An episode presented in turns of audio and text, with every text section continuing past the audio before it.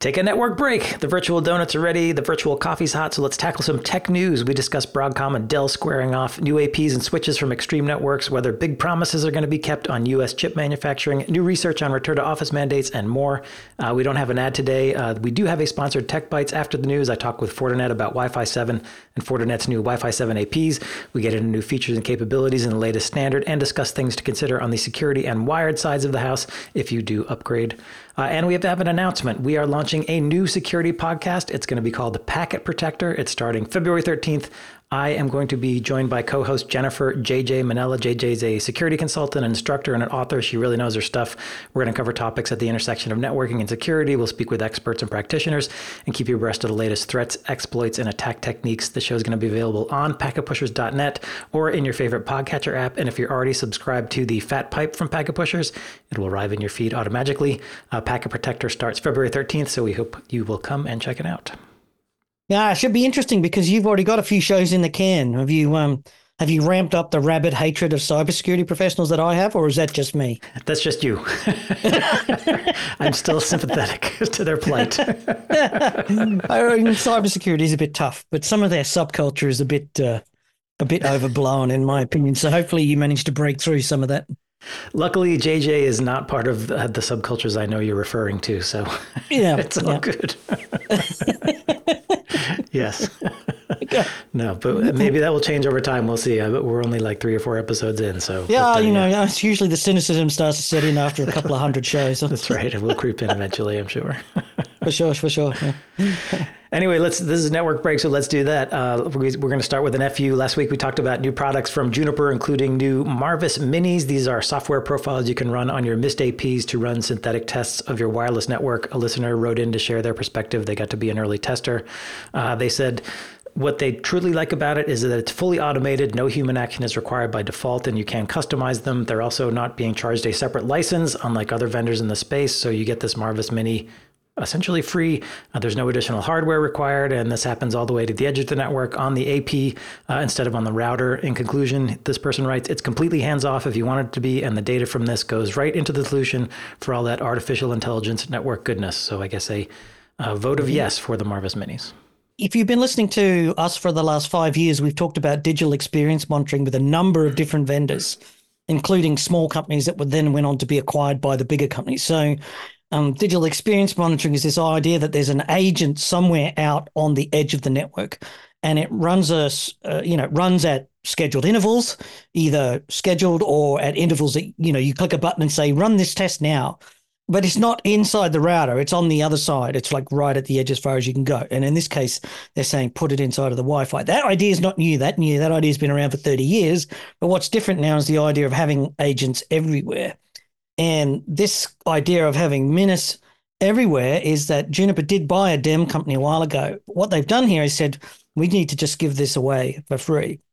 And I think that's really important because one of the problems with owning a network is that pinging something doesn't really tell you much, right? Right. And g- getting visibility via NetFlow really also doesn't tell you much. It tells you so it gives you as an extra chance. What you actually want is something that says, I've got a traffic profile out here that's running bad. We then ran a test using our you know, using this the software that did a synthetic transaction against the Oracle database or ran a transaction against SAP, and we can confirm that the user experience is good, but something is bad. Now that's what you want as an operator. You want to flag it up with useful information, and you can't do that using NetFlow. Remember, NetFlow is 30 years old.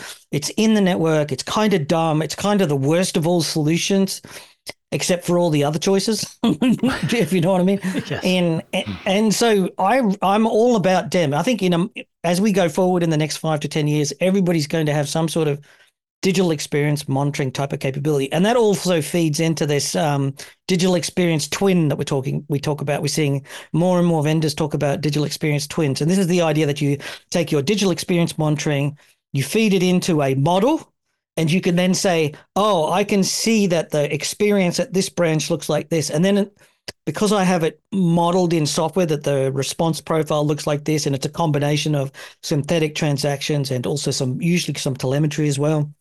Then I'm now in a situation to simulate what each user is experiencing at different parts of my network.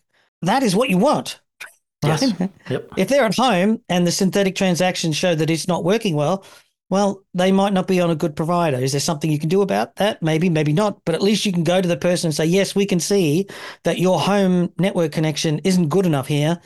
We don't have any control over the connection. You either go to, you know, maybe you say to them, you either go to an office, you know, some sort of serviced office, or maybe you come into the office, depending, you know, for the days that you want a good transaction. But there's nothing we can do for you. Replacing your laptop won't fix it. You know, giving you a better Wi-Fi won't fix it. It's that, right? How do you diagnose that in a world where you know there's so much more complexity and so many more overlays, and you've got SD WAN and you've got VPN, all that stuff. So that's why I think the Marvis Mini is probably on the right track. Yeah, although it's not quite that DEM use case of the home user, it's for your corporate WLAN, uh, looking at WLAN performance specifically. But still, I think a good idea, and I I do think Juniper smart to make it easy to use and free, uh, just to add to the value of that Mist AP, which they want to bring you into their whole artificially intelligence powered uh, network itself. So uh, definitely relying on WLAN is kind of that uh, that wedge to get them into organizations. I wonder So- if the data is also being uploaded and fed into Marvis. absolutely. Yep. You know, if they're giving it away for free, you know, all that transaction data, all that, you know, intelligence can be fed into an- the AI data lake, and maybe that's that's the key: getting That's more key. data to do the analysis. Yes. Yep. And you can also launch a packet capture from from this agent as well, right on the, the AP too, if you want to. Mm-hmm. Yeah. If you need. I used to worry about that, but clearly nobody cares, so I can't get. I don't care anymore. All right. Well, we appreciate the follow up. Uh, if you've got corrections, comments, or just want to say hello, you can reach us at packetpushers.net slash FU. The FU is for follow up. Uh, let's dive into the news. We're going to start uh, with Broadcom and Dell Technologies. Uh, Dell Technologies has notified Broadcom that it is terminating its agreement to resell and distribute VMware products. Uh, for its part, Broadcom says it's resetting its OEM agreements with Dell, HP, E, Lenovo, and other hardware providers. Uh, in an interview with CRN, a Broadcom VP said that the company is eliminating thousands of SKUs, special deals on pricing, and other bargains and discounts that have accumulated over the years between VMware and its OEMs. The goal is a more streamlined, predictable deal structure. Yeah, so this sort of turned into a bit of a kerfuffle. When I saw this announcement, it was actually an SEC notice that the, that Dell signaled to the SEC, Yeah, which automatically implies that the board would have cited this. You don't send a notice to the SEC without board approval, right? right. And and all that. You don't publish. Not when you're a you know huge company like Dell. You don't want the SEC hating on you. And so it sort of triggered a bit of a kerfuffle. What's going on here? And it wasn't till several days later that I was finally able to get to the bottom here um, because this is obviously significant. It turns out um, there's an article on CRN.com, Computer Reseller News. For some reason, they've got access to Dell that I don't. Um, not exactly like CRN is actually the the, the leading te- technology paper, uh, but it turns out that VMware had unique OEM agreements with each of its partners, and um, that the suggestion that that this person from VMware is trying to put out there, or what the the message they're trying to the PR, the spin, if you want, is that every vendor had a different contract. So VMware wasn't like this is our OEM agreement and everybody gets to sign it. VMware grew organically. And over that period of time, uh, you know, HPE got a certain deal, Cisco got a certain deal, you know, and so on. And, you know, Lenovo Right. got a certain deal and all Right. that sort of stuff. And then, of course, at some point, Dell, uh, yeah, pretty much Dell bought VMware and owned it. It's not exactly what happened because they were two separate companies and Dell owned all the shares in VMware, but they never, you know, made VMware a division of. But at the time that Dell owned VMware, they got VMware to give them a highly preferential OEM agreement. Yes. So Dell was appointed to be a distributor. And this really upset everybody else, of course. So HPE, Cisco, Lenovo Right. all complained that Dell could always undercut them in the big deals because they had Dell That extra sweetheart percent. deal. Yeah. that's right. And uh, it turns out that Dell was a distributor for VMware rather than just a reseller. Normally, VMware would sell the licenses to a distributor, and then Dell would buy them from the distributor and then sell them to their direct customers. In this case, Dell was a distributor. So when it did the distribution, it got the percentage margin that the distributor gets, which is anything from 2 to 5%, 3 to 5%, something like that. And so now you have a situation where Broadcom's gone, this is all too hard. Uh, that's what this is what they're trying to say. This is all too hard. We just terminated all of our agreements. This happened back in January, and now all vendors are on an equal footing when reselling VMware products. Yes. So that's the story, right? But now the question here is everybody's on an equal footing. All of these vendors like HP GreenLake and Dell Apex and VxRail and all the hyperconverged infrastructure platforms that are out there, you know, all the bundles that that that they've got, here's the question that I want to know is is Broadcom committing to support them like it did before? So keep in mind that you know Dell has a lab, it's got hundreds of engineers. Every time it wants to put out a vSAN update, it has to go and run testing on it to make sure that this piece of hardware is blessed to run with VMware. Mhm. Well, if you're not making that profit margin anymore, what's your motivation to keep making these products? What's your motivation to keep running these labs and go through this validation process, right? I've always found the validation extremely like disruptive. Like, what's the point? If your hardware's not compatible, don't make it. Right?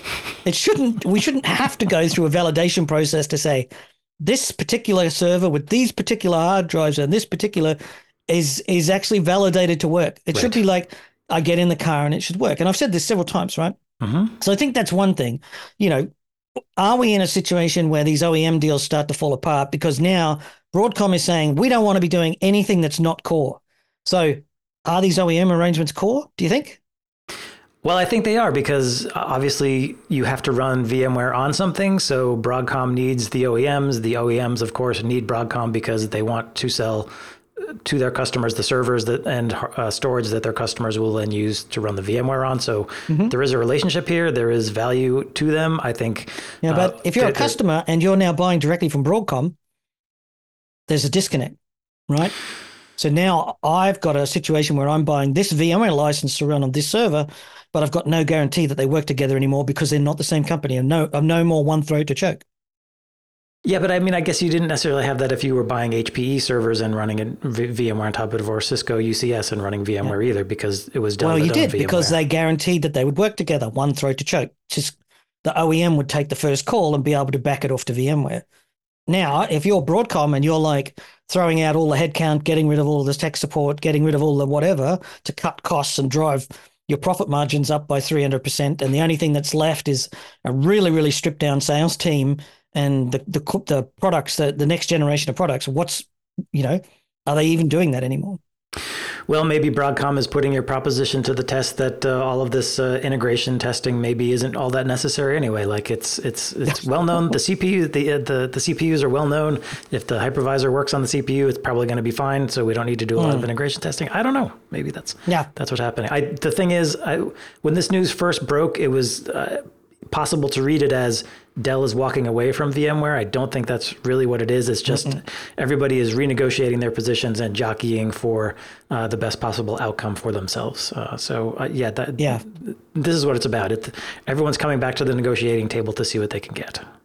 And I must say that the cost of VMware pre-sales, that like the amount of hours that people put into buying VMware and working out what license and what is this, and the resellers have to do, you know, tens, third, you know, weeks of work just to close a deal around a VMware licensing. So it is a good thing that Broadcom's changing all this up Yes. and trying to rad- you know rationalize all this and make it, you know, more like a supermarket Yes. instead of uh, a corporate bazaar. You know, Right. where you haggle, you, you Right. haggle with each each division of the bit of VMware. Yes.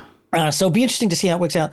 But I also want to point out that this is also an example of customers are not where we are with Broadcom at the moment and with VMware is that customers are not significant. The only thing that matters is corporate profits. Broadcom has to generate profits out of this.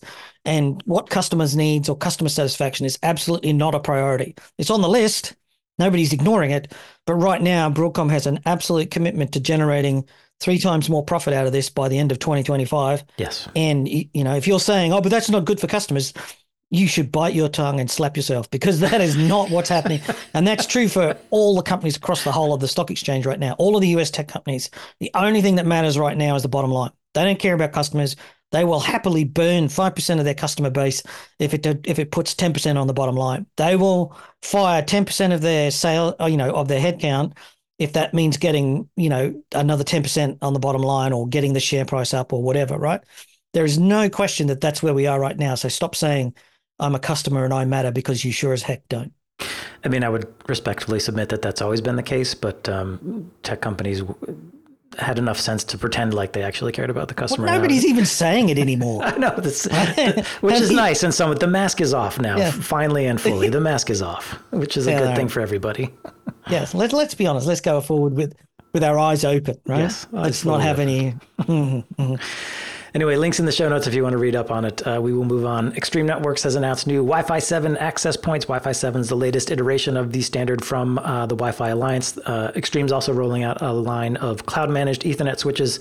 Um, Extreme's new Wi Fi 7 AP is operating in the 6 gigahertz spectrum. That's what came in with Wi Fi 6E. Extreme's positioning it for high bandwidth, high latency sensitive applications and IoT use cases. Uh, the switches are part of a new 4000 series family. There's the 4120. It comes in 24 and 48 port options with multi gig speeds of 1 and 2.5 gig and supports 90 watt uh, power over Ethernet. There's also the 4220 series with 8 to 48 port options and 1, 2.5, and 5 gig throughput choices. And it also supports 90 watts of power over Ethernet. I, I don't really know what to say about this, Drew, because my I am as yet on the cynical side of Wi-Fi seven. Now there's a show at the end. I wasn't on the recording with Fortinet talking about Wi-Fi seven, so maybe you know more to me. But what I know is that the IEEE has not yet ratified the appropriate 802.11 standard around Wi-Fi 7, and apparently it may not do for at least another year. Mm-hmm. So, however, there is a Wi-Fi committee. That's the one that owns the WIFI branding. Yes, it's which is not the IEEE, but it is a pre-committee committee. Right. If you know what I mean. The Wi-Fi right? Alliance, yeah. Yeah, the Wi-Fi Alliance, who've got much better branding than the IEEE, um, and they've decided to approve the term Wi-Fi seven for the current state of the standard. So they're saying what happens between here and the end of next year isn't going to be significant. We want to get out there and rah rah rah up the Wi-Fi, right? Mm-hmm. Um, but as far as I can tell, Wi-Fi seven isn't a killer killer use case, right? It feels to me like somebody wants to rush out Wi-Fi seven to justify customers spending more, a bit like F5 trying to tell people they have to buy new hardware. So they obsolete all the old hardware and then force customers to buy it again, uh-huh, right? Uh-huh. And that's something Cisco does in the campus, and it's it's everybody does it. I'm just using F5 and Cisco as an example, right? Sure. Yep. Um, but I just feel like that's what's happening here. This isn't necessary for the majority of customers. There's a few customers who might get something out of it, but I'm not convinced that there's a, a killer use case. Am I wrong? Not really. I mean, uh, Wi-Fi 7 is promising peak rates of up to 40 gigabytes per second, uh, plus new features or something called multi-link operation. Essentially, it can aggregate data across two bands simultaneously, so like 2.5 and 5. Uh, supposedly, it gives you better performance. There's also uh, something we we actually talk about this in the Tech Bites. If you want to stick around for that to find out the deal around mm. Wi-Fi 7, that is. Uh, a performance optimization technique. Um, so there are there are improvements to Wi-Fi 7. Are they that necessary? I don't know. And if it means you also have to think about pulling out all of your old uh, access switches because you need faster, uh, more powerful switches to handle all of this new capacity and mm-hmm. also power the APs, that's a decision you're going to have to make. But uh, there are some folks who like to stay abreast of the latest APs, and so uh, vendors are rolling them out. Yeah, and but it also gives you a chance for the salespeople to ring you up and say, "Have you got Wi-Fi seven yet?" Exactly. in, in which case, you should say why. Don't just buy it because it's the latest. You know, it's like having, you know, Mac OS 17.4. Do you need it? If you don't, don't. Right. Don't. I, you know. I feel like there was a significant advance between Wi-Fi 4 and Wi-Fi 5, and they had different names yeah. back then before we switched to this. Um, Wi-Fi yeah. 6 and 6E also, uh, the 6E mm-hmm. adding that extra spectrum is great. Uh, but I feel like the, the other the the generations are coming fast and furious. So uh, if it was me, I wouldn't be rushing. But then again, you know, it's up to everybody else to decide. So, but uh, yeah, mm. make make sure you're definitely looking it over before you jump in. Well. Dell'Oro's says there'll be a flurry of Wi-Fi seven APs announced in January. That which February now. So, and they think that that's actually going to drive it up. But another thing that I will note is Dell'Oro put out a blog post this week said that only seven percent of Ethernet ports are multi-gig. That is the 2.5 and 5 gigs. Remember uh-huh. all the kerfuffle we had about how 2.5 gig and 5 gig is going to transform the campus and everybody's going to be. It didn't, as I said. I just want to I just want to brag about that for a minute and say, remember when we put that on the spreadsheet? I said 2.5 and 5G, 5 gigabit Ethernet is a bust, and that's what it is. Waste of time. Congratulations. I know. I am. Sometimes I get it right. Sometimes you Not get it all right. the time. Uh, and by the way, we also have a the Heavy Wireless podcast uh, where they are also talking about Wi-Fi seven. So if you want to uh, also dive into that, then you have that option with the the Heavy Wireless folks. Mm-hmm. All right, we'll move on. Uh, some news on the chip manufacturing front. There's a concerted effort by the U.S. to revitalize its semiconductor industrial capacity. In that vein, the South Korean chip maker SK Hynix has reportedly chosen the U.S. state of Indiana as the site for a new packaging facility that will, according to Reuters, be used to stack random access memory chips into high bandwidth memory chips. And then those high bandwidth memory chips will then be shipped elsewhere to be integrated with GPUs and other silicon. Uh, as of our recording, SK Hynix hasn't officially declared Indiana the winner for a $16 billion facility, the U.S. state of Arizona is also in contention. Uh, I want to make a related note. Intel says it's delaying construction on a proposed 20 billion chip manufacturing site in the U.S. state of Ohio. According to Reuters, Intel is citing market challenges and the slow rollout of U.S. government grants for the delay. Uh, chip production was supposed to start in 2025, but it now looks like actual construction may not be completed until 2026. Uh, so Uh, reshoring giveth no, and got... reshoreth take, reshoring taketh away. Yeah, well, I was I was going to say uh, like there's a lot going on here so and it's all geopolitical so there's a few things to note here sk hynix is trying is setting up fabs in the usa but it's also doing them in europe so everything that you hear here for the us is just because we're often easier to access articles about the us situation but if you do and do a search you'll find that sk hynix is actually boosting investments in europe just as much uh-huh. as it is the us in with relation to exactly that is that there is a South Korean political situation going on here. South Korean companies are at least partly political and they receive substantial support from the South Korean government and work closely together. If you go back and look at the history of South Korean companies and research the concept of a chaebol, which is a South Korean conglomerate, and they yep. used to get work very closely and get preferential terms and exploit the workers really quite ruthlessly with government support. And uh, that's all changing. But if I'm South Korea and I'm looking at North Korea flexing its military might, sending ammunition to Russia, and South Korean government must be looking at the TSMC and the Taiwan situation and noticing that Taiwan's got a very good, you know, way of getting the U.S. like getting that getting involved. protection from the U.S. Yes, yeah, and in a geopolitical context. So if you want the U.S. and the and the NATO alliance to protect you, then creating a dependency isn't a bad idea to strengthen the bond. If you know what I'm saying, mm-hmm, right? Mm-hmm, mm-hmm. So it's not the only thing you need to be sure that your allies will come and defend you in a in a case of war, but having someone who's in control of all the all of the chip production plants, and there's a lot of them in South Korea. So almost all of the DRAM is made in Japan and South Korea today. And as they point out here, once they make those chips, they then go somewhere else to be packaged. Usually it's China, but increasingly it's the Philippines and so forth. And Taiwan, um, yeah. Mm-hmm. Yeah. So I think this is as much a geopolitical move for SK Hynix. Intel, of course, they've got real problems. Their financial results this quarter, we talked about them last week, not looking good. But in particular, what's happening here is Intel is going to slow roll on its commitments to build fabs because it's not signing up anybody to rebuild to, to use those fabs if I'm looking to make chips, why am I choosing Intel? And that is not at all clear. Intel's got money. It's relying on free handouts to build them. It's relying on its brand and you know strong government relationships and so forth. But at this particular point in time, the growth in its manufacturing to third parties, I think it went from like 170 million to like 250 million in the last financial results. Mm-hmm. That is not like that's growth, but that's not you know move the needle, justify spending 30 billion dollars growth right? So I, I put it to you that Intel says um, we're slowing it down, slating market challenges. What they're actually having is a sales challenge. I think finding customers to move their fabrication to Intel is going to be a while. But more importantly, Intel's also struggling with its CPUs and its GPUs. AMD's results were on fire. They're taking market share from Intel.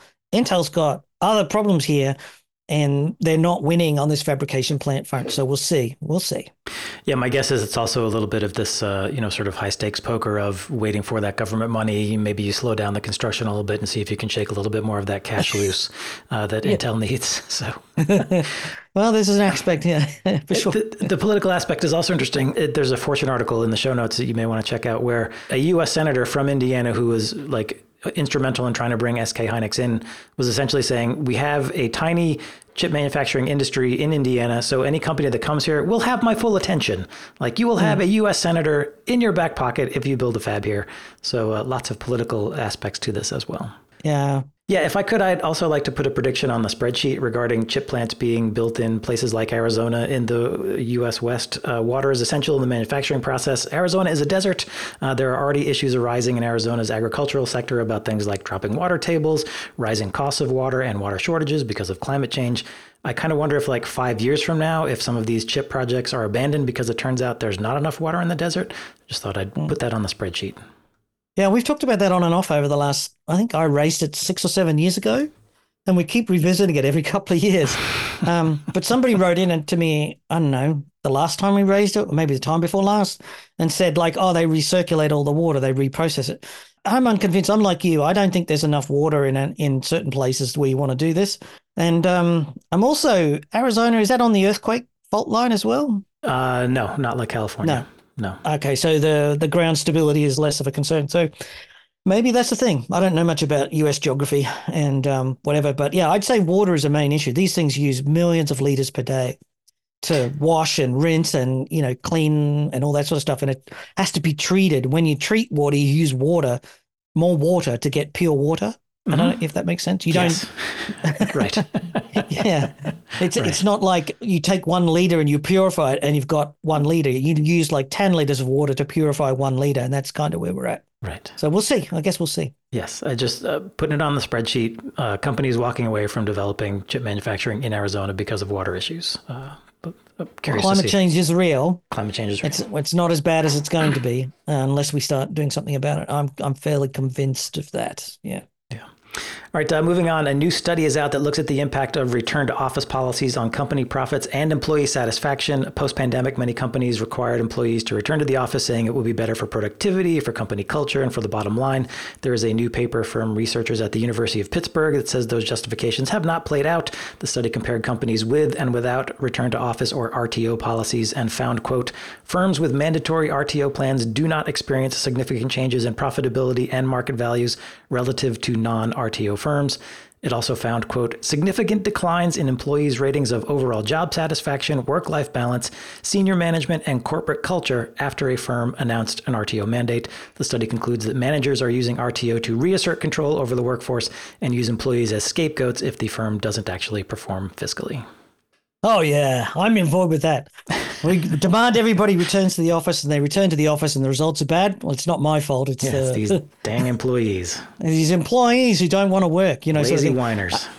So one of the things that I'm starting to realize is that all of the articles that we see around return to office mandates are are the office work equivalent of a car accident. Everybody wants to get a you know or dump poli- dump politicians saying something stupid. They always get written up, right? Mhm. And we saw one recently where the the CEO of WebMD recorded a video and he basically said, "If you don't come into the office, we're going to fire you." Right? In the worst possible way. Like and the whole creepy US high school corporate, you know, corporate thing put together this video like it's a high school musical. It was Uh-huh. terrible. Um, so what we have is the press continually publishing a stream of reports about these sort of legacy, out of touch CEOs. They're usually boomers, you know, demanding that workers get back in the office, right? Uh-huh. And about six months later, we get a regretful article published somewhere on the lowdown in a human resources magazine that nobody reads, and they're saying. We're Oops. really sorry about our return to office mandate, and we wish you'd done it differently Yeah. and you read it and you go like yeah yeah all of our good staff started leaving people hated the company and stopped working efficiently and now we don't know how to have remote workers and we don't know we can't go back because we don't want to lose our ego like if we say everybody can go remote now we look like idiots and we don't want to look like idiots because we're people in charge right Yep. it's usually one of those four things or some combination of those four things is that right? is that reasonable It, it resonates with me. It resonates. yeah yeah Yes. so, and uh, I guess the flip side here is you always want to remember when a company CEO says things that he might just be saying, he or she might just be saying things because they have to say things, right? Mhm. You don't talk to a CEO and he goes like, man, our financial results are trash and we don't even have a clue what's going on. They never say that. They always say, we're having a challenging quarter, but we know what's going wrong. We've done the, they, and it's all just things that they say. You, they say what you expected to say. So this is your regular reminder that when your company CEO says their most important resource is people, it's just one of those. Everyone knows that they don't actually mean it. They hate you. Um, and it costs them nothing to say things that they think people want to hear. So Yeah. just remember that um, your employer probably hates you. And if they could get rid of you, they would. That's right. What a note. All right, two stories to go before we wrap. Uh, Microsoft released financial results for the second quarter of its fiscal year 2024. The company had revenues of 62 billion, up 18% year over year, and net income of almost 22 billion, up 33% year over year. Uh, revenues were up across all the business units. And can you guess what force Microsoft attributes for its successful quarter? I'll give you a hint. It's a two-letter word. Uh, PCs. AI. it's AI mm, yeah. all the way. yeah, I think there's a couple of things going on here. I think Microsoft's got a really good story about it continues to replace its legacy business with new business. So it's no longer making you know all of its revenue from Microsoft Office and Microsoft Windows, which it was you know ten years ago, fifteen yeah. years ago and off-prem cloud and AI, of course, are the two core components of a growth strategy. So they can say, look, there's our legacy business still spinning off cash like a someone robbed a bank, right? But that's not our future. That we know that that's a dead business. So over here, we're building off-prem cloud. Microsoft still sinking $100 billion a year into its off-prem cloud. It's not making a profit. If you regard the 100 billion of CapEx spend every year as a cost, then it's no way. But it is making money in the share price because it's got this cloud and it's building this massive business. It's increasing the capital value of the company. So spending a billion dollars a quarter, uh, uh sorry, a hundred billion dollars a year in, you know, building out Azure with more data centers and more computers and all that sort of stuff, um, is definitely going to build a business that's worth 500 billion. So if you spend a 100 billion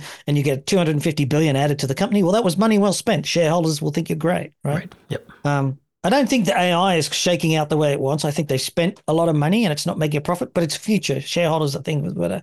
And I think that whole story around AI in particular is very popular with investors. Compare this with Google, for example, this week, who uh, lost 6% of their share price when their advertising revenue shrank, but their AI story is really weak and their cloud story reasonably weak, mm-hmm, right? Mm-hmm. And you know, Google Cloud generated sales of 9.2 billion, but lost 863 million of that. Wow! So nearly 10 percent of its Google Cloud revenue was a loss. Like it's losing uh, straight to the bottom line loss. So that mm-hmm. doesn't include the capital spend, right? So I think there's just a, uh, it's just about the story. Right now, investors aren't really investing on fundamentals when they buy shares in Apple or Microsoft or Google or you know Facebook they're buying in on the pitch. And that's what we're seeing here is Microsoft's got a really good story and they're backing it up with some results that don't go against the story. Whereas Google not so great. Google's down a whole whole whole bunch I agree that uh, tech executives can just say AI, and investors are like, "Great, love it. Don't know what it is, love it though. Like to see the AI. Keep it going. yeah. ramp it up." You've got an AI story. That's good. Well, yeah, buy tell, some tell me the story. I like this story. Yeah. It makes me makes me think. Google's AI story not so great, right? and they really should have been there. Uh, so I think you know, if, from that point of view, if you're investors, say it.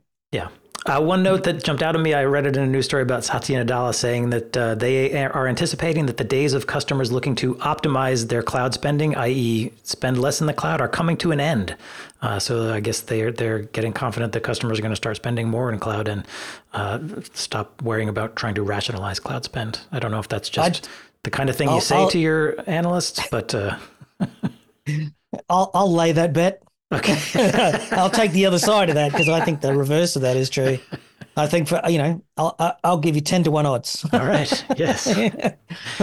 because uh, I'm not so sure. I I think that uh, unless Azure is taking business from other people, I think Azure is going to start to wind down. AWS is certainly struggling, and the glory days around you know building out the cloud and so forth. The growth is slowing. They're having to spend more and more money into mm-hmm. these clouds to keep them you know, to scale them out and so forth. And as they build more and more of them, there's no cheap ways to do cloud. Everything that they do with building out data centers now is expensive. You know, silicon's getting more expensive. They need more of it. They need AI silicon plus CPUs, plus GPUs, plus uh-huh. storage, plus, right? And so I don't think you can say that uh, because I also think that companies are getting very, very careful about what they're spending on. We're seeing various um, research pieces come out from all the analyst companies that I sort of follow saying, you know, enterprises are very concerned about their cloud spend. They're very worried about it. And uh, I think the reverse is going to be true. Not that it's going to slow, not that it's going to disappear, but just that people are looking at how much they're spending and that's going to continue. That's going to be a priority because there's just so much money being spent in the cloud. Yeah. And for very little. They look at their on prem and go, like, I'm getting the same out of my on prem as I do in the cloud. Why, you know, maybe we need to be smarter. My assumption is that there will be sort of an AI boomlet where companies start spending more on public cloud that is somehow attached to AI, and then they will mm. realize it's not delivering the returns they expected, and they are spending more money than they had anticipated, and we will get the AI rationalization, just like we're getting the public cloud rationalization. But in the meantime, uh, the numbers look up uh, for the AI story, so maybe that's what's happening. Yeah, I think there is some money there, but I'm not sure. I think it's just going to be more uh, that that it's a bit more finely balanced. Yeah. But of course, if he had said it's not coming, you know, we're seeing spending slow and get steadier, you know. not the message so maybe that, between now, Wall Street likes to hear. Yes. no, he's probably got reasons to say it, but I'm not necessarily convinced that it's true. Yeah. All right, our last story is a shaggy dog story. The government of Japan is no longer mandating the use of 3.5 inch hard disks and CD ROMs for some businesses and government agencies to deliver information to the government. Japanese law had specified that data be submitted on hard disks and CD ROMs. Now, Japan's Ministry of Economy, Trade, and Industry has begun to relax that requirement in large part because these disks are getting harder to come by and have limited storage capacity. What I love about this is it's because the disks are hard to come by, Drew. Right. like they'd still do it if they had a lot of discs. you read between the lines, and that's what you get out of this article, yep. right? Is that you know that's fine. Like you know, you you say, but it's only because the discs are gone that we don't. which is which is you know, there's a whole line here about the future is unevenly distributed and all that sort of stuff. Yes, uh, but uh, bureaucracies different countries have different, you know, sort of approaches to bureaucracy and different even down to departments inside of bureaucracy. Some of them will be quite modern and others will be quite retro. It just depends on various situations and what they do. Um, but it is deeply amusing that you could you had to submit data on hard disks and CD-ROMs or floppy disks and CD-ROMs in 2024. That's that seems to boggle my mind more than I more than I care to imagine. Yes, old media dies hard. I'll say that. All right, that wraps up the news portion. Stay tuned for our Tech Bytes conversation with Fortinet. We're going to be talking about its Wi Fi 7 APs and what to look for in the latest standard that's coming right up. Today on the Tech Bytes podcast, we're talking Wi Fi 7. This is the latest iteration of the wireless standard from the Wi Fi Alliance. So, Wi Fi 6 brought significant increases in throughput and performance. Wi Fi 6E made 6 gigahertz spectrum available, at least in the US. So, what does Wi Fi 7 bring to the table, and is it worth going through an upgrade? We're going to get details from sponsor Fortinet. And yes, Fortinet has a networking portfolio that includes wired and wireless gear. Chris Hinz, Senior Director of Product Marketing at Fortinet, is here to take us through the details of Wi Fi 7. Uh, Chris, welcome to the podcast. So, can you just give us the overview? What's new in this latest standard?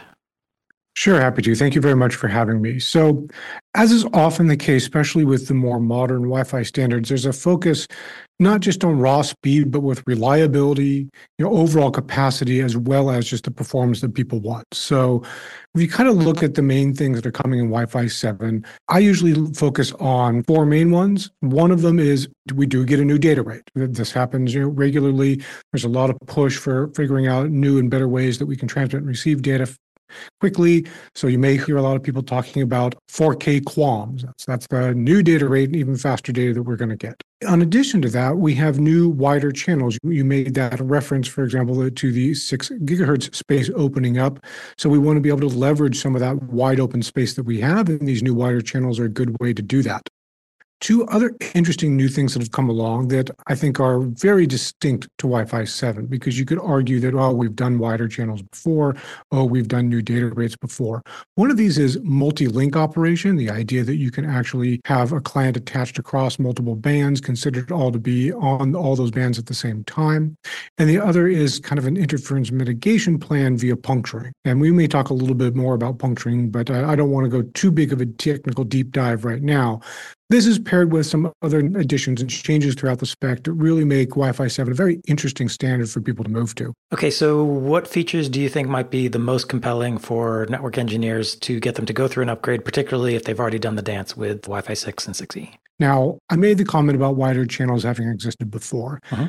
And historically, people have kind of given a little bit of the side eye to those wider channels because, yeah, you know, you could use them, but they were somewhat unreliable. You know, one thing that would happen is if there was a little bit of interference, say on your upper half of your wider channel, you were supposed to roll back. You almost lost half of your throughput and you're supposed to avoid that interference. Mm-hmm. Now, we know that this sort of avoidance is something that just is part of being in an unlicensed band, but they did something pretty cool with Wi Fi 7. We already had this idea of segmenting the band into subcarriers and, and putting signals on those subcarriers before. But they said, well, why don't we do what they've called puncturing? And we can just kind of puncture out that piece of the channel that has interference.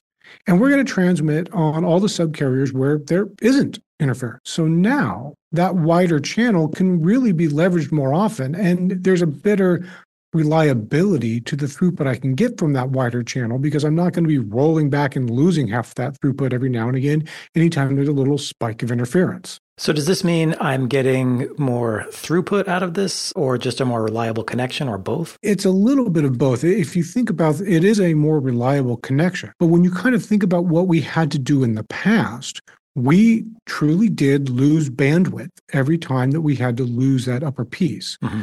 So, by virtue of now puncturing, I am truly gaining throughput. This was sort of lost spectrum that I wasn't using before that now I am using.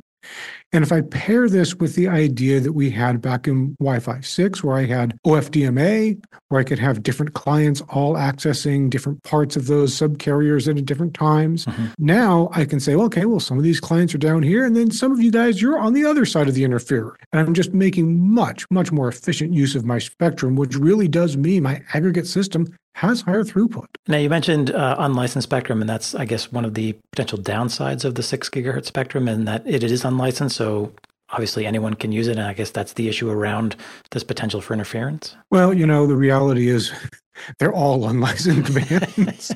so, so these interferers have always been here, and you know, every time we move into a band, Wi-Fi has had to deal with this. Mm-hmm. I think that this new mechanism just creates a really interesting way to work around it without as big of a hit as what we had before. And then you additionally have, you know, you, you said, well, why do people care? Why do people want to move?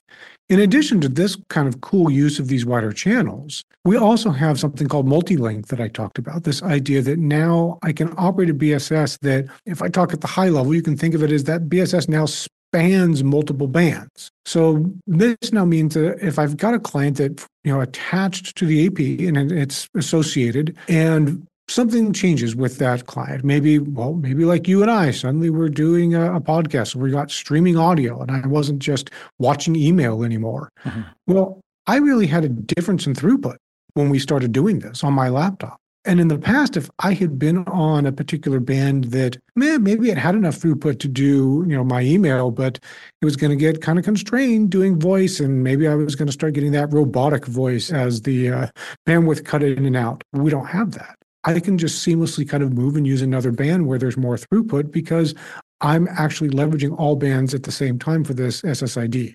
That's a really cool capability, and it allows us to make more flexible use again of the bandwidth available to us. And that flexibility comes based on sort of the performance characteristics that the AP is sensing from the client at the time. That it can say, okay, I need to move you because it looks like you're trying to get more through, or you need a faster rate. Correct. The AP and the client can kind of coordinate information to kind of say, well, you know what? Maybe I made my initial connection on the 2.4 band, which obviously gets a, a lot of negative press these days because there's so much noise there. But yeah. maybe that was good enough for what I was doing. And then both sides of the equation just kind of say, yeah, you know, I don't think I want to be here anymore. I'm going to move up and start transmitting on five or even six gig for those clients that support it. Now, is there any kind of penalty uh, to doing this switch because I may have to reconnect or reassociate with an AP? Well, that's the beauty. You know, before you would think of that as a roam, right? Because I left one band and I went to another, and and technically we thought of those as being distinct entities. With multi-link operation, this is no longer viewed as two distinct entities. As far as the client is concerned, I'm truly am operating across multiple different pieces of the spectrum. So I can make that move without suffering any additional hits for overhead. Okay, so I think you've sort of made the case for why Wi Fi 7 may be appealing to folks, but are there additional security or network implications that people should also be considering if they are going to adopt Wi Fi 7? Yeah, there are. Anytime that you have any sort of new technology coming on board, what we see is that there become new applications, new use cases, new drivers that people want to use the network for now that they have this available bandwidth and these capabilities. And whenever you start to have new clients, new things, new usage patterns, that can really cause some security holes because you may not have had security in place to really deal with that previously.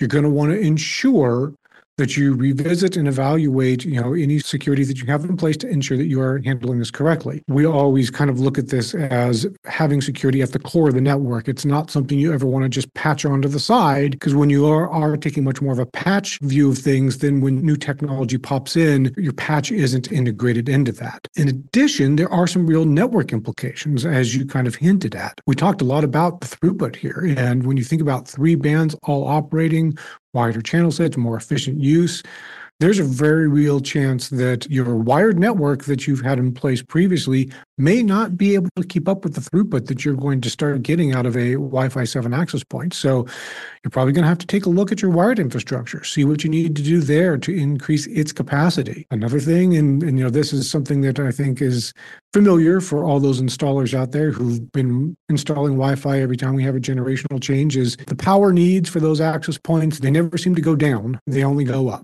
And so you may have switching out there that maybe it has the capacity on the link, but maybe it doesn't have the overall PoE capabilities needed. You know, we're in the latest state of the art. You're looking at, you know, 90 watt PoE being the sort of thing you might want at the edge if you're going to be running Wi-Fi 7. So we really see this as when you're making this technology shift to Wi-Fi 7, you really are probably going to want to look at everything that you have in your network and evaluate what you need to upgrade here and ensure that everything from the wireless level to the wired to the security is all prepared for this shift in use. So, can you talk a little bit about what you think the impact could be on the network side, particularly if you know I, I decided to go from like my one gig access switches to five? Or do I need to go to ten if I'm going to do seven? Or I would recommend giving a real hard look at ten. Now, people can understand their environments and maybe they know that they're doing a little bit more beep and scan traffic so they may not have an application. But i'll tell you one thing i always tell people. Anytime you have new capabilities at the very edge there's likely going to be an, an application or a use